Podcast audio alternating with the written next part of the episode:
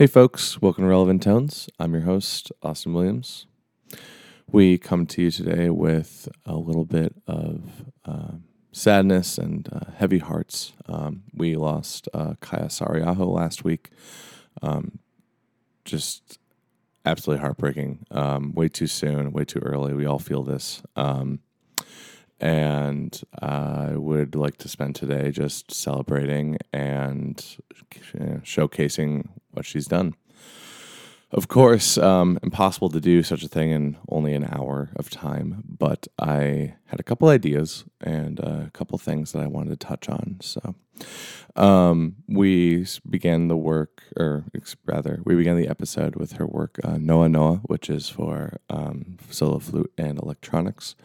Kaija Saariaho was on the leading front of a lot of electroacoustic uh, and psychoacoustic studies um, through IRCAM and that school in France, um, where she ended up living out the uh, the rest of her days.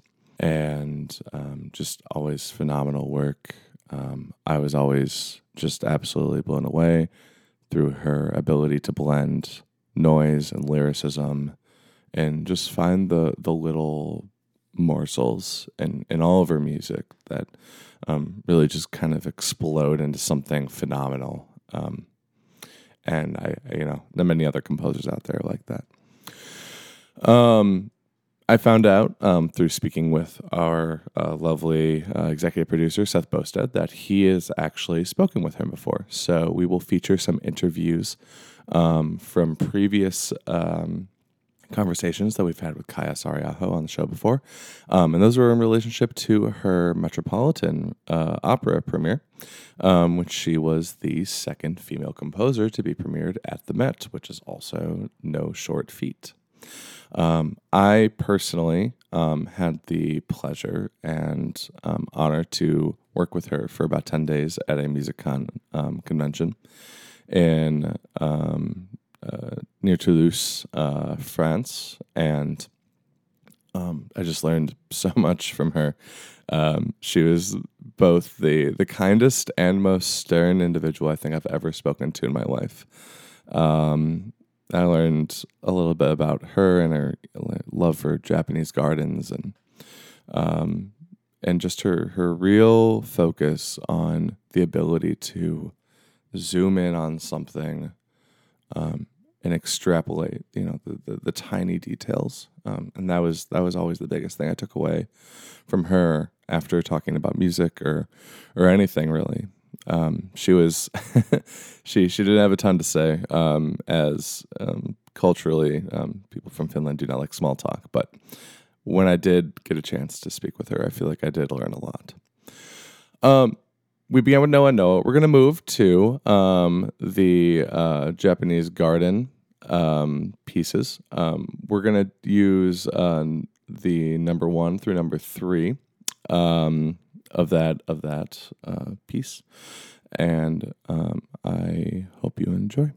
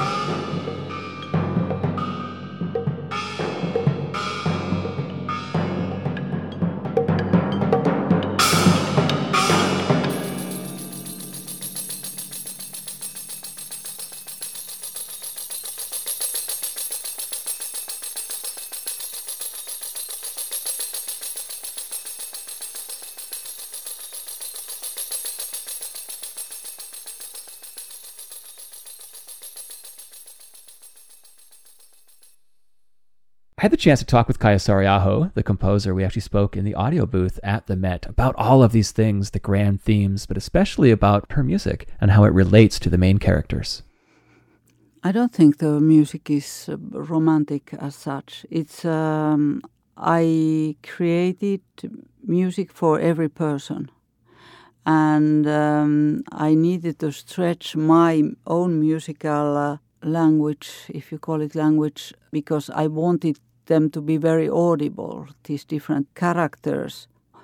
These musics, they alternate through between Joffre and Clemence through Pil- Pilgrim's music, which uh, the Pilgrim's music is music which has identity of all the time changing from one style to another between these two. And uh, that's why, for example, the pilgrim is a mezzo soprano because she's soprano and he's a baritone, and her voice is between the two. So that uh, her voice is overlapping with the two other voices, and um, and then over over the piece, little by little, th- these materials are then superimposed and then little by little melted together. And when Joffre and um, Clemence uh, finally meet, there is only one note left where they meet, and that's a E above the middle C, and um, that's that's the whole process, which has taken uh, more than one and a half hour. So the the musical material is extremely strictly planned and behaving very strictly. So, um, in that sense, I don't think it's very romantic uh, point of view. That's composer Kaija Saariaho talking about the music for L'amour de Loin and especially how it's been tailored to each individual character. Thank you, Seth. Um, if you're more curious about uh, the rest of that episode, uh, please go check it out. It's on our website, relevanttones.com, and you can search Love and Heresy. That is the title of the episode. Um, and Seth in that episode features a good amount of the opera, or as much as he can. But um, uh, after that, he featured the overture. But I today am going to feature the beginning of Act Two, um, and I will read a brief synopsis of what goes on in Act Two. Having returned to the Orient, the pilgrim meets the Countess of Tripoli and confesses that in the Occident, a prince troubadour extols her in his songs, calling her his love from afar. Offended at first, the lady begins to dream of this strange and faraway lover, but she also asks herself if she deserves such devotion. Uh, in that interview, of course, uh, Kaija Saariaho talks about how um, the love is uh, of Platonic descent, and so it's it's it's a lot more uh, pure than it would be um, of a of a physical nature. So, without much further speaking, here is that excerpt from L'amour de Loin by Miss Saariaho.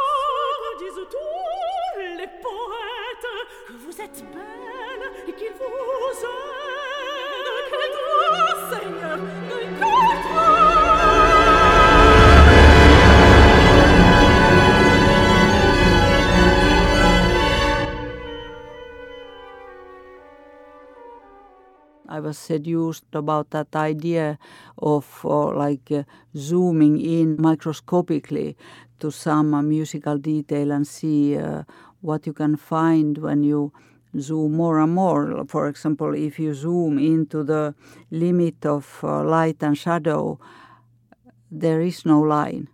You know, more you go, closer you go, more you see that there are all these shades, uh, but but there is no direct light. That was another excerpt from the interview that we had with Miss Saariaho at her Metropolitan premiere. Um, and it's this lovely moment where she talks about, um, as I mentioned earlier, this fascination with zooming in on something to the point where you really start to see something different. Um, I think this is true across many fields, whether it's music, um, visual arts, excuse me, science. Um, you start to peel back the layers, and you you really don't know what you're going to come across. And um, you know, in that interview, talking about you know you zoom on something like so much that the the shades begin to become morsels rather than shades, and then um, from there, it's kind of you know how much further can you take that. Uh, I do recommend if you're uh, curious about the rest of the interview or just finding out a little bit more about that opera and the premiere, um, checking out the episode. It is um, the name of the episode is Love and Heresy. Um, Seth does a wonderful job speaking with Kaija Saariaho and um, really showcases her work on that uh, episode. Moving forward, um, I wanted to feature a piece of mine, a piece of hers rather, that um, I had a profound impact by um, as I began to um, learn about her music. Um, the solo cello works by Kaija Saariaho are, um, I think, some of the more famous ones. Sept Papillons is absolutely something that most people in the new music world are familiar with, and it is a lovely piece. I've had the chance to hear it multiple times live. Um, but the piece I wanted to feature today is um, uh, for solo cello. Uh, it's a piece called Près. And um, I think that this beautifully showcases this world of um, blending or blurring the lines between what uh, noise and lyricism is within um, her music, which again, I just I think she does so well and has such a unique ear and um, process for creating that.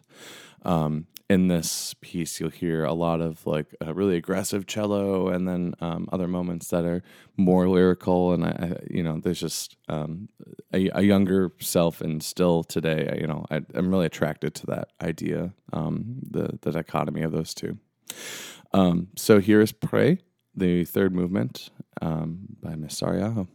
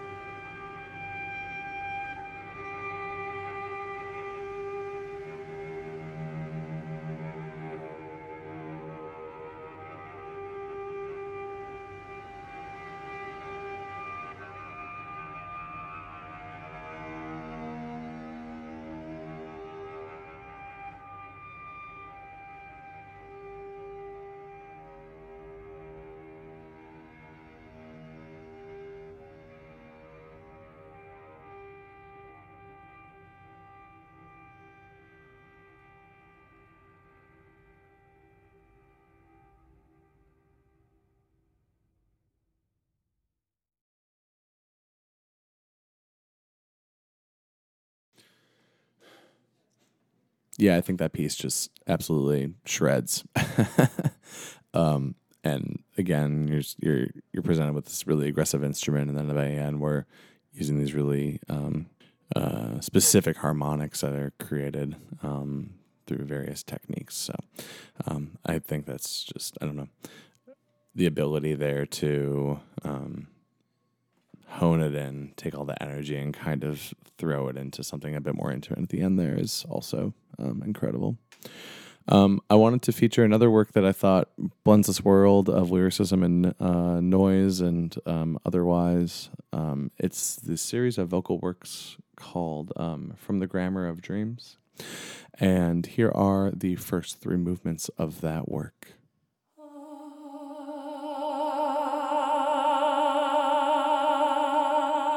It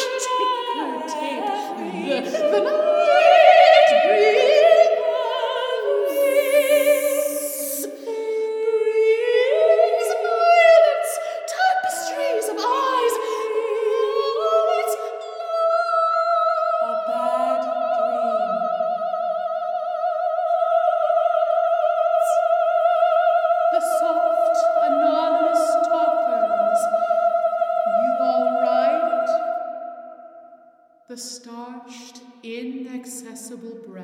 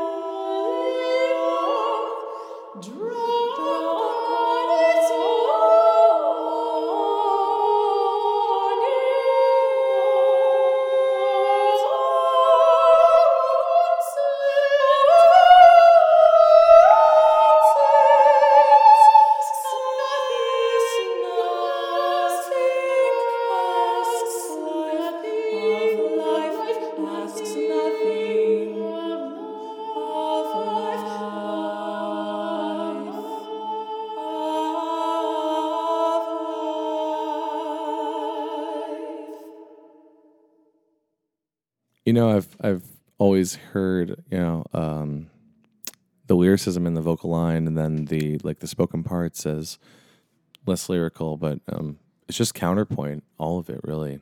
That's my um, as I as I listen to that work again a bit more intensely. That's my biggest takeaway, and it's again just amazing to begin to think about um, the process that um, she would go through to create those uh, that contrapuntal lines and all of that good stuff.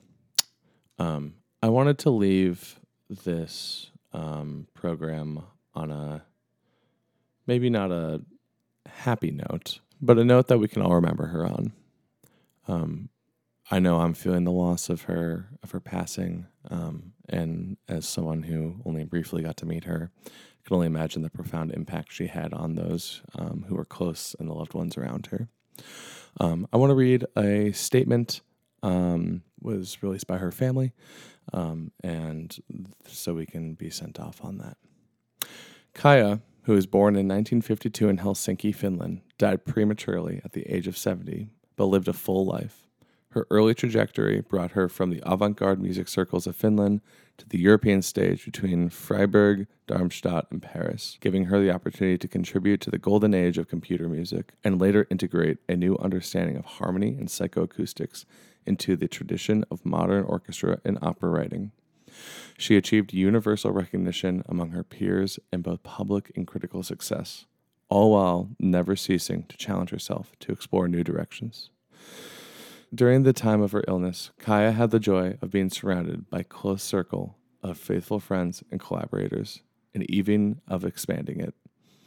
She was involved in many new projects or products of her new music, and in the premiere performance of her latest works, the Saarikoski songs, the chamber music piece Semafor, and the work for orchestra Vista, the Magical Reconnaissance, the recreation of her first um, first music theater piece, Study for Life, and her acclaimed last opera, Innocence. She also did not relent in her commitment to teaching and passing the torch. One of her last endeavors was to lead the jury of an organ composition contest she initiated for the inauguration of Helsinki Music Center's new organ, an instrument she helped fund.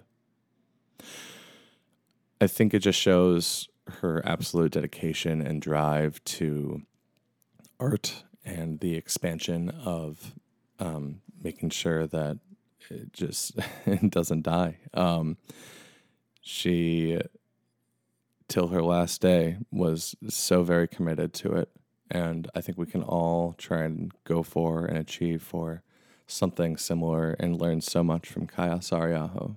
So, may you rest well now, and you will always be remembered and survived by your contribution to music and art. Yeah.